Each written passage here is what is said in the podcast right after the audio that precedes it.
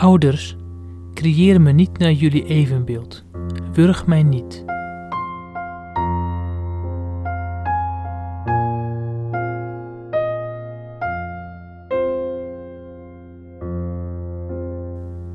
Frans van der Lucht mediteert op de creatieve schat in ieder leven. Hij is vol van verwondering over onze oorsprong, die krachtig en kwetsbaar is.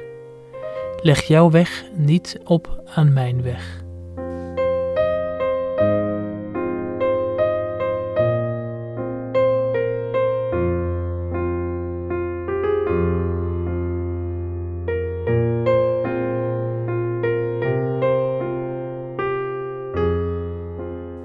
Wanneer een mens met innerlijke stilte mediteert, te midden van de natuur, zal hij zich verbaasd afvragen hoe een klein zaadje een torenhoge boom kan worden, en hoe iedere boom anders groeit dan de andere.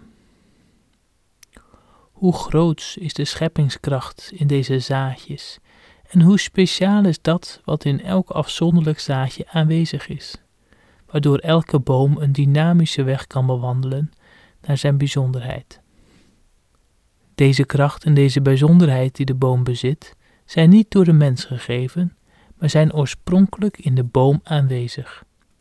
De boom zegt niet tegen de mens: Geef me mijn kracht en bijzonderheid, maar geef mij goede aarde, water, licht, warmte, constante aandacht en tot slot ruimte om te groeien. Grijp niet in in mijn groei. Laat mij enkel het leven dat ik gekregen heb verwezenlijken. Leg jouw weg niet op aan mijn weg, maar laat me mijn weg van mijn wezen ontvangen. Want wat ik zal worden is in mij aanwezig. Maar mijn groei verwerkelijkt zich alleen in de schaduw van het licht van jouw liefde. In het Evangelie volgens Marcus vinden we deze gelijkenis. Zo is het rijk van God, als een mens die het zaad op de aarde strooit, dan gaat slapen en weer opstaat, elke nacht en elke dag, terwijl het zaad ontkiemt en in de hoogte schiet. Hij weet zelf niet hoe. Uit zichzelf brengt de aarde vrucht voort. Eerst een halm, dan een aar, dan het volle koren in de aar. Matthäus 4, vers 26 tot 28. Het zaad ontkiemt en komt op en de mens weet niet hoe het gebeurt.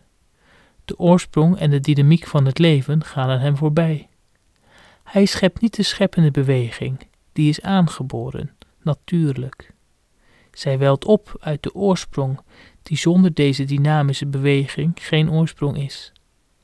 Uit eigen beweging brengt de aarde vruchten voort. De mens moet dat wat geschreven is in de oorsprong van het zaadje uitnodigen om te groeien en halm, aar en graan te worden. Hij speelt geen rol in het scheppen van de stadia van de groei, maar in het aanmoedigen van de eigen weg in elk schepsel met zijn liefhebbende eerbied. Als het kind kon praten, zou het tegen zijn ouders zeggen wat de boom tegen de mens zei. Denk niet dat ik geen schat draag en dat jullie een schat in mij moeten planten naar jullie goeddunken. De schat is in mij aanwezig, dus nodig mij uit om te groeien, zoals mijn schat het mij voorschrijft. Dring je niet op aan mij, maar luister naar mijn wezen, zodat jullie mijn schat leren kennen en laat hem groeien volgens zijn eigen dynamiek. Ouders, lag Adam niet te slapen toen God Eva schiep uit zijn rib? En waarom, denk je? Omdat hij niet het recht had om de oorsprong van haar oorsprong te zijn. Haar oorsprong ontgaat hem, en jullie eveneens. Jullie moeten slapen voor mijn oorsprong en mijn groei. Creëer mij niet naar jullie evenbeeld, wurg mij niet, maar toets geduldig de rijkdom die in mij aanwezig is.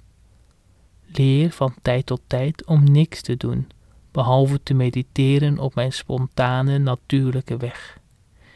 Wees een zon, warmte, goede aarde, water, liefde, een luisterend oor en de schaduw voor mijn boom, zonder tegen hem te zeggen hoe of wie hij moet zijn. De natuur zegt tegen de mens: Jij hebt niet alles in de hand. Jij schrijft niet jouw weg. Er is een weg in jou die verwerkelijkt wil worden. Dus ontvang in luisterende stilte deze weg uit je binnenste, zodat je in harmonie met je kracht en je schat loopt. Er zijn veel schatten op deze wereld te verkrijgen, maar als je je innerlijke schat niet toestaat om te groeien, ben je niet gelukkig, want geen schat ter wereld kan jouw persoonlijke schat vervangen. Je bent in staat om de schat te ontvangen, maar niet in zijn geheel en niet definitief. Daarom leef je terwijl je jezelf continu ontvangt uit de bron. Daar komt geen einde aan. En wat je ontvangt, wordt vanzelf gerealiseerd, zonder handeling, zoals alles van de halm, de aar en het graan vanzelf ontkiemt. Dus het beste werk dat wij kunnen verrichten, is dat wij de schat ontvangen en hem in ons laten werken. Omdat er iemand is die meer in ons werkt dan wij zelf. Dat is het ware werk. Gezegend de mens die de schat uit het hart van het leven weet te ontvangen.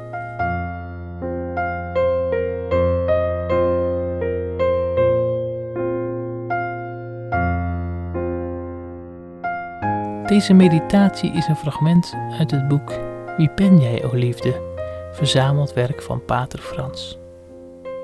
Frans van der Lucht was een Nederlandse Jezuïet. Hij leefde sinds 1966 in Syrië. Daar werkte hij als geestelijk, psychologisch en sociaal begeleider in Al-Ard, een maatschappelijk centrum voor moslims en christenen. Hij werd vermoord in Homs in april 2014.